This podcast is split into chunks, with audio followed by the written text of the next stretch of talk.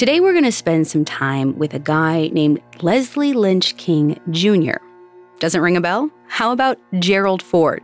Yeah, he changed his name. And when you learn why, you can't even blame him. The funny thing about Gerald Ford is he held not one, but two of the most powerful positions in America, and the country never officially elected him to either of them. He was just a nice guy at the right place at the right time. And maybe that was enough. Maybe nice guys can come out on top, or at least they can stick around for longer than Richard Nixon.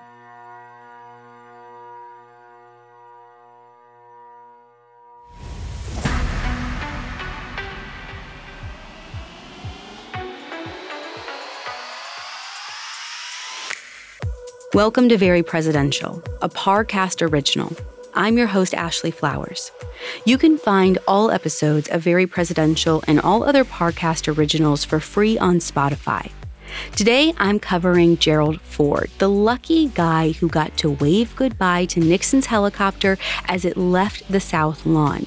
Taking over with over two years before the next election, Ford could take some time to relax in the White House. He'd update the pool, he'd add a cabana, he'd even take a swim for reporters. But could Ford really coast on just being Mr. Nice Guy? Or would he be expected to roll up his sleeves and start cleaning up after Nixon? We'll find out coming up next. Stay with us. Ryan Reynolds here from Mint Mobile. With the price of just about everything going up during inflation, we thought we'd bring our prices down. So to help us, we brought in a reverse auctioneer, which is apparently a thing. Mint Mobile unlimited premium wireless. Ready to get 30, 30, bit to get 30, bit to get 20, 20, 20, bit to get 20, 20, bit to get 15, 15, 15, 15 just 15 bucks a month. So, Give it a try at mintmobile.com/switch. slash $45 upfront for 3 months plus taxes and fees. Promo rate for new customers for limited time. Unlimited more than 40 gigabytes per month slows. Full terms at mintmobile.com. Cool fact a crocodile can't stick out its tongue. Also, you can get health insurance for a month or just under a year in some states. United Healthcare short term insurance plans, underwritten by Golden Rule Insurance Company, offer flexible, budget friendly coverage for you. Learn more at uh1.com. There's a new class of blockbuster drugs drugs like Ozempic. They're changing bodies, and all of a sudden, just the weight starts falling off. fortunes, It just got too expensive. They're just bank breakers. and industries. There was a lot of excitement, there was a lot of skepticism. The impact of these drugs from business to health is just beginning. From the journal, Trillion Dollar Shot. Find it in the journal feed wherever you get your podcasts. Gerald Ford is your textbook 2% milk kind of guy. Blonde, a little brawny, and oozing those Midwest down home values. He's from Michigan, where the state motto is literally if you seek a pleasant peninsula, look about you. During his years as a congressman, Ford basically makes his reputation by being the fuzzy, moderate mitten of D.C. He's smack dab in the middle of the political spectrum, Republican, but a man anyone can have a laugh or a beer with. But just because people like his easygoing vibe doesn't mean they've signed off on him as country leading material. I mean, even Nixon himself didn't choose Ford to be his vice president. He only got the job because Nixon's original VP, Spiro Agnew, disgraced himself in a tax evasion scandal. And when Agnew resigned, Nixon wanted to pick the former governor of Texas as his replacement. But the Democrats were like, uh uh, not so fast. No one trusts the governor, let alone when he's paired up with Tricky Dick. So the Democrats in the House basically tell Nixon, look, the only person we'll vote to approve as your VP is Gerald Ford. Take him or leave him. They know Ford is a middle of the road kind of guy. He did okay during his time as House Minority Leader, and they trust him. He's a good egg.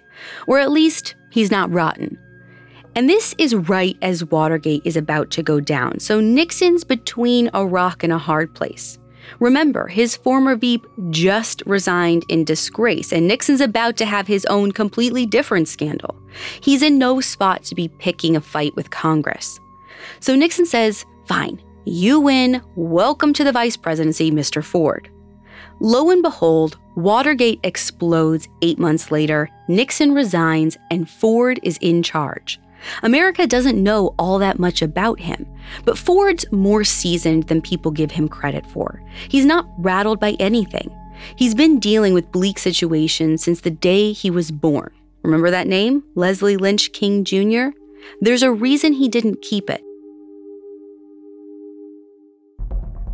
As historian John Robert Greene put it, Leslie Lynch King Sr. was, quote, a wife beating alcoholic. Greene's not mincing words there, but even that's skipping the worst of the details. Just a few days after Ford was born, Leslie Sr. reportedly picked up a butcher knife, turned to his wife Dorothy, and threatened to kill both her and the baby. Two weeks later, Dorothy thankfully flees her abusive husband. She eventually settles in Grand Rapids where she meets a nice man who sells paint named Gerald Ford. They get married, and baby Leslie is just called Gerald Jr. from that point on. All is normal, and little Jerry grows up thinking this paint salesman is his dad. Now, get this they don't even tell Jerry that Gerald Sr. is his stepdad until he's 13. But Jerry takes the news pretty even keel. For him, it doesn't really change much, and he reacts pretty calmly when he actually meets his biological father a few years later. One day, teenage Jerry is at work waiting tables at a local restaurant. Who shows up but his biological dad totally unannounced? Weird, but maybe he just wants to see what the kid is up to. But if he's hoping for a father son meet cute, Leslie Sr. is sorely disappointed. Jerry knows his dad's been shirking paying child support for his entire life. And now that he's met him, Jerry has no regrets about no longer sharing a name with him. He's basically like, cool, nice to meet you, but you can go now. He leaves their weird little chat pretty much convinced that Leslie Sr. never cared about being a father. So, Ford's pretty pragmatic from a young age, no doubt. He shined because he was the moderator, the buffer guy. And by August of 1974, being the everyman was enough to get him all the way up to commander in chief. That kind of bump is like going from the props department to the star of the play overnight, which makes Ford's first week in office all the more anticlimactic. The night he's sworn in as president, Ford doesn't even get to stay in the White House. You see, the Nixons hadn't quite managed to get all of their stuff packed up in time, you know, because they had to flee before he was impeached. So while the White House staff boxes up all their belongings, the Fords are driven back home to Virginia. On his first night as president, Ford just hangs around the house and waits for his wife Betty to cook him dinner, like always. And Betty's like, listen, if you're the president, there's no way I should still be cooking dinner. And it's a fair point, but Ford, the genteel guy he is, isn't going to rush anyone. He just basically laughs and shrugs, like, it is what it is. He happily keeps wearing his powder blue pajamas and wolfing down English muffins until they can move. Ford is a master of avoiding confrontation, especially with Betty. He knows that having a chic, with it wife by his side is going to make his presidency a little easier. Betty's got style, she's got wit, and she's unabashedly human. Really, Ford is lucky to have her. She's put up with a lot. I mean, the week of their wedding, she let him scoot out of the rehearsal dinner early just to go deliver a stump speech. Oh, and Jerry was also late to the wedding ceremony itself. Like, sorry, dear, please stall for a few minutes. I'm caught up at a rally, shaking hands and kissing babies. That attitude is partly because Jerry was worried that marrying Betty might affect his campaign. You see, she was previously divorced and a former dancer, and back then that's not a great reputation for a woman to have. Ford literally postponed their wedding so it happened right before the congressional election in 1948. That way, no one could make a big deal of it during the campaign season. Betty knows her fiance is a politician on the rise and she loves him, so she goes along with it. Jerry's just doing what's best for his career although even he probably never expected he'd end up leading a country in crisis. When Nixon throws up his little V for victory signs and boards Army One for the last time, he's literally piecing out of a house on fire. Inflation is ballooning, unemployment is soaring, and the war in Vietnam is still dragging on. But all that is Ford's problem now. Maybe that's why he asked the American public to quote, confirm me as your president with prayers during his inauguration speech. The guy needs a little wind in his sails, which kind of makes it even harder to believe what Ford does next. Just a month into office, he pardons old, tricky Dick. To be specific, he doles out a full, free, and absolute pardon for any crimes committed while in office. Now, given the severity of Nixon's crimes, this seems insane. It's like giving a hall pass to the quarterback who was just kicked off the team for taking steroids. But Jerry had his reasons for the pardon. Watergate was like catnip for the media, and Ford is afraid he won't be able to calm the country down if everyone is still hanging on to it. So Jerry thinks the best way to get rid of Nixon is to pardon him, so the trials for his various crimes don't keep eating up everyone's attention. But Americans are not pleased to hear this. To them, there's no real reason to let the former president slide, unless Ford is corrupt too. Even in DC, both Democrats and Republicans are in rare agreement that letting Nixon off the hook is not a good look. But for all the chaos it unleashes, the debate over the pardon eventually settles down temporarily. And being lambasted by his colleagues would actually look pretty tame compared to what was coming up for Ford. A target was on his back, and I'm not talking metaphorically. Coming up, the notorious Manson family cult stalks President Ford. Listeners, here's a new show I can't wait for you to check out. When it comes to love, every story is unique. Some play out like fairy tales, seemingly meant to be. Others defy the odds to achieve happily ever after. In Our Love Story, the newest Spotify original from Parcast, you'll discover the many pathways to love, as told by the actual couples who found them. Every Tuesday, Our Love Story celebrates the ups, downs, and pivotal moments that turn complete strangers into perfect pairs. Each episode offers an intimate glimpse inside a real life romance, with couples recounting the highlights and hardships that define their love. Whether it's a chance encounter, a former friendship, or even a former enemy, our love story proves that love can begin and blossom in the most unexpected ways. Follow Our Love Story free on Spotify or wherever you listen to podcasts. This episode is brought to you by Rakuten. Are you ready to shop?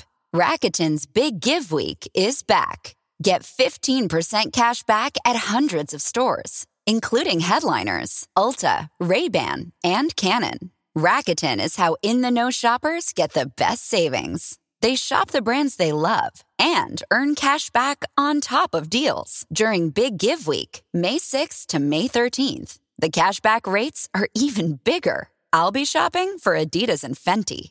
You can save on everything you need for summer, like clothing, outdoor gear, and travel. Join today for free and get an extra 10% cashback boost. That's an extra 10% cash back on top of Big Give Week's 15% cash back. You won't see higher cashback rates than these.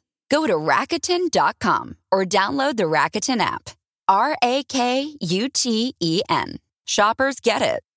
And now back to the story. A year into Ford's presidency, he pays a little visit to beautiful Sacramento, California, and things get weird. Now, it's a sunny day in September 1975. The birds are chirping, and Ford is strolling through the park leading to the big, stately Capitol building. What more could anyone want? Then, this petite red-headed woman comes barreling towards him with a 45 caliber Colt pistol. You can imagine how stunned he is. The woman is Squeaky Fromme, one of the last of the Manson family diehards.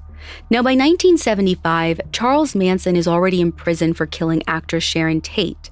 But Squeaky is still active in an offshoot group that targeted big wig business people. She's also still morbidly obsessed with Manson. It's odd that Gerald Ford, Mr. Michigan of all people, is on her hit list.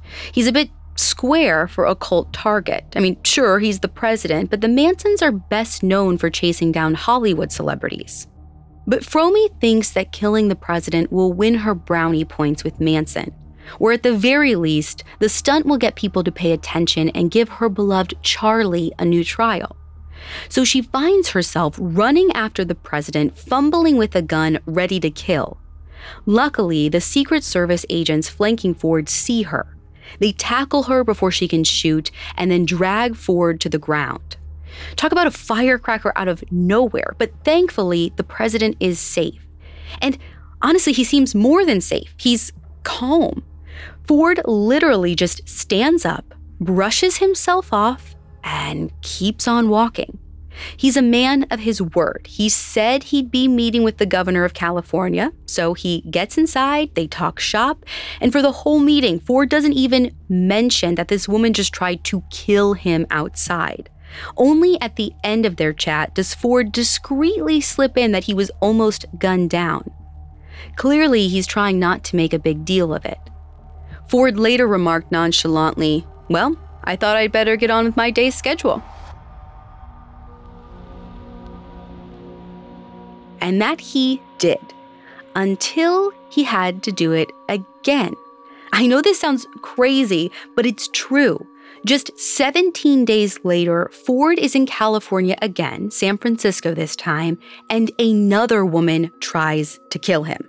Seriously. This time, it's not a Manson cult member. It's a 45 year old, five time divorcee named Sarah Jane Moore.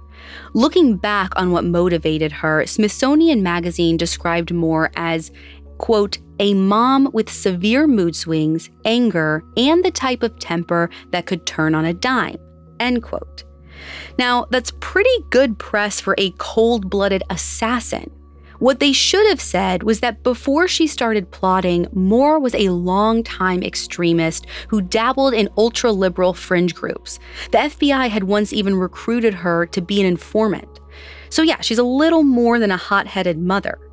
And for reasons still unknown, by fall of 1975, Moore wants Ford dead. She's not shy about telling people either. A couple days before the assassination attempt, she even tells the San Francisco police that she's thinking of giving Ford's security system a little stress test. And the cops were like, What? No.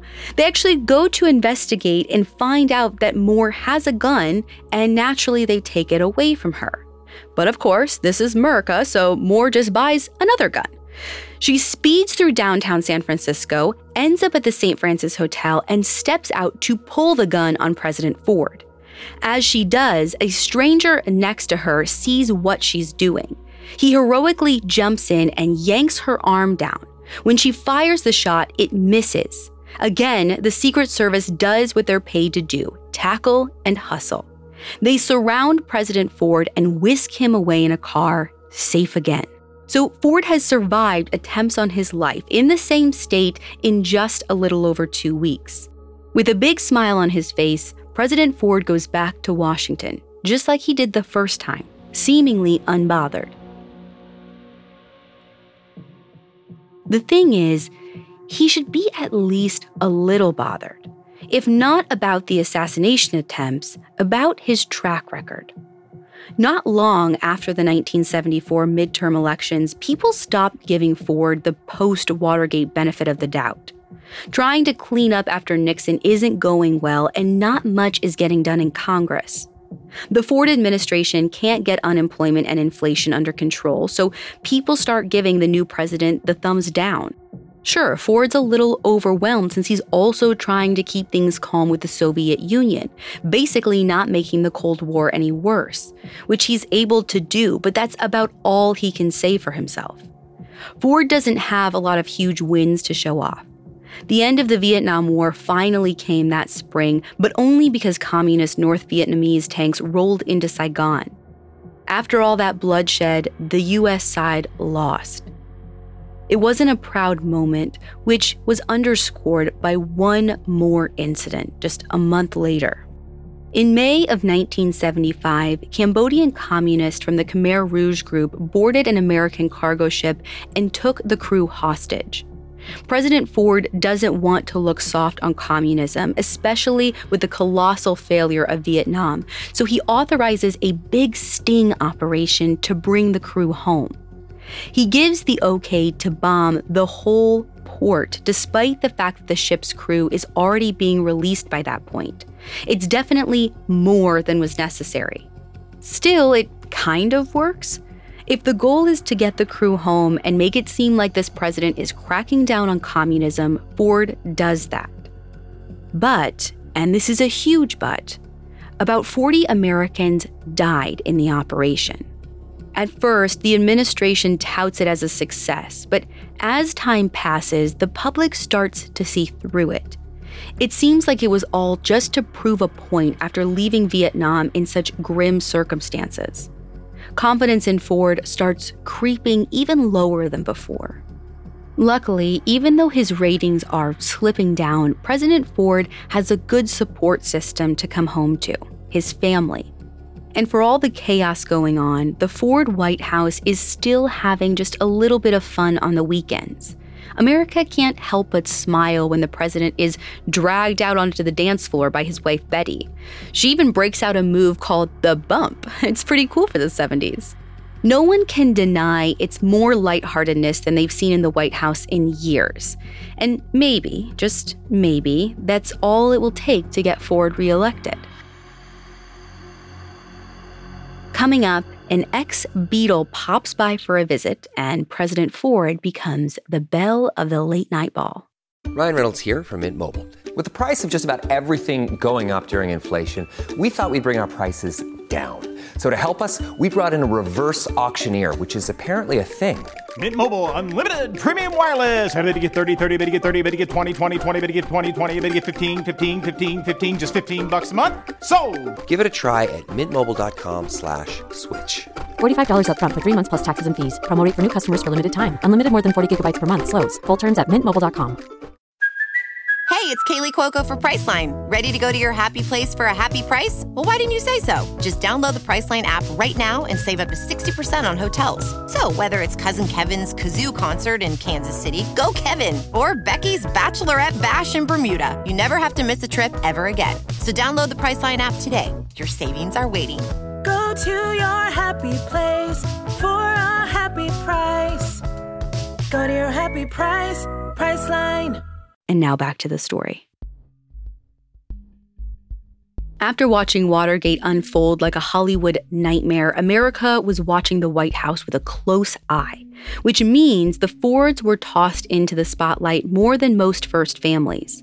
Hopping into the light mood, the Fords actually try and throw America some fun breadcrumbs, like when the president invited the whole press gallery to come watch him take a dip in the new White House pool that he had put in, cabana included. And we'll give him credit though, no taxpayer dollars were used to cover the project, which would have cost just under 300 grand in today's dollars.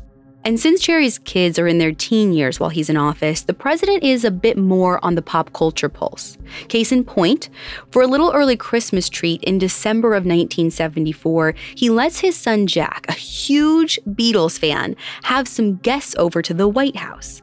Who shows up but George Harrison and his collaborator Ravi Shankar?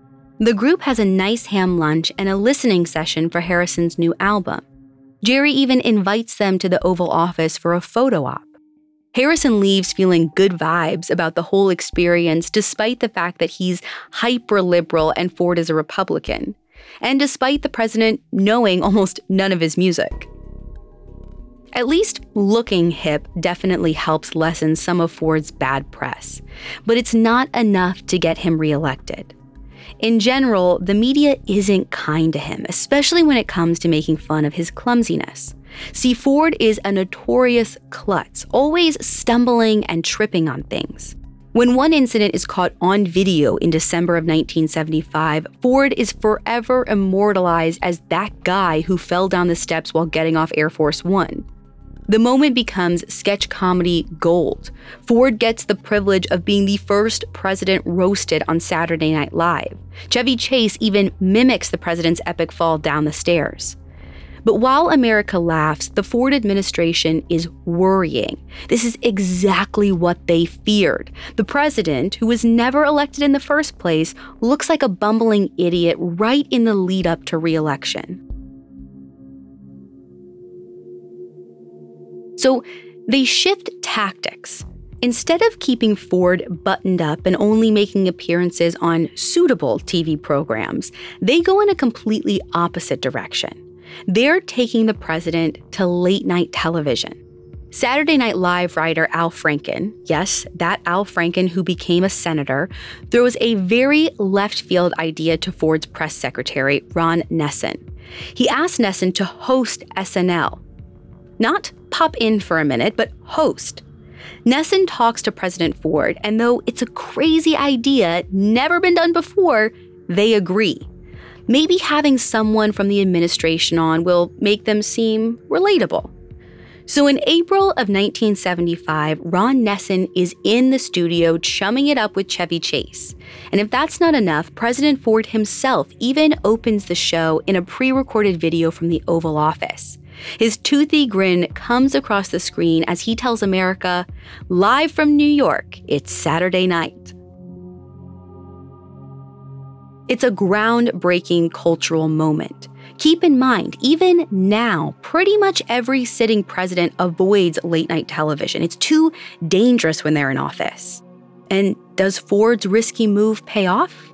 Nope. Unfortunately, not.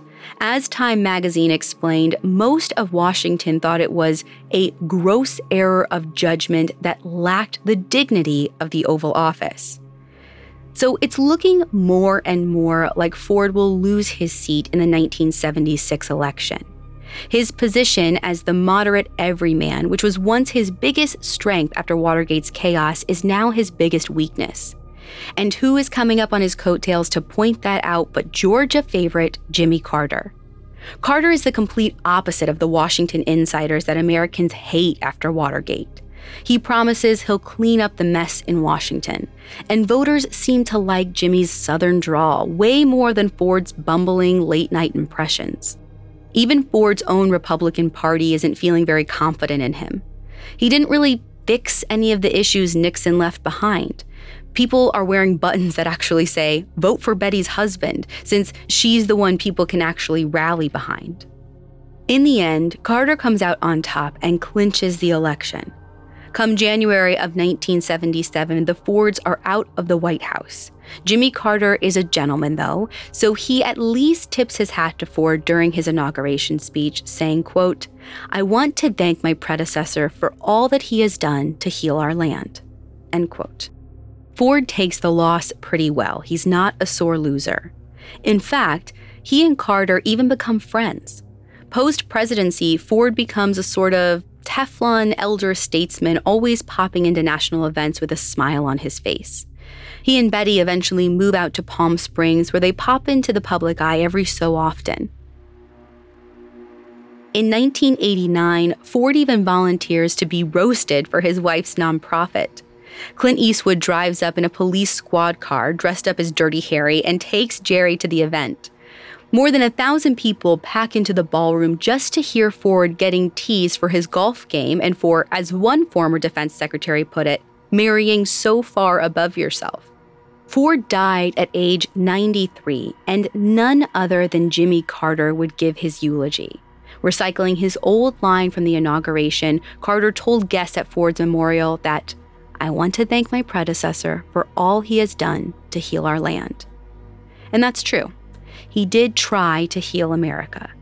Ford gave it his best, but he couldn't make the kind of changes America wanted. He basically showed up with band aids and neosporin for a Nixon sized wound. At least he was able to laugh about it.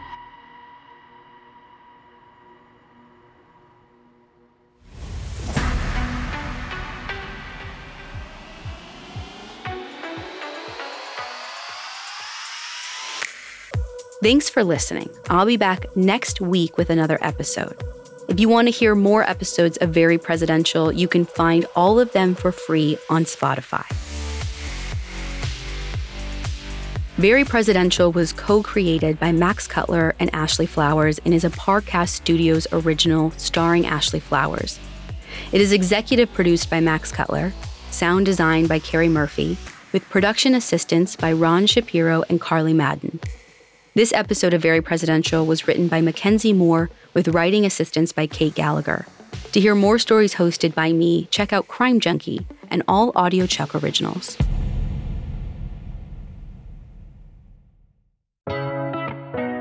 Don't forget to check out Our Love Story, the newest Spotify original from Parcast. Every Tuesday, discover the many pathways to love, as told by the actual couples who found them. Listen to Our Love Story free on Spotify or wherever you get your podcasts.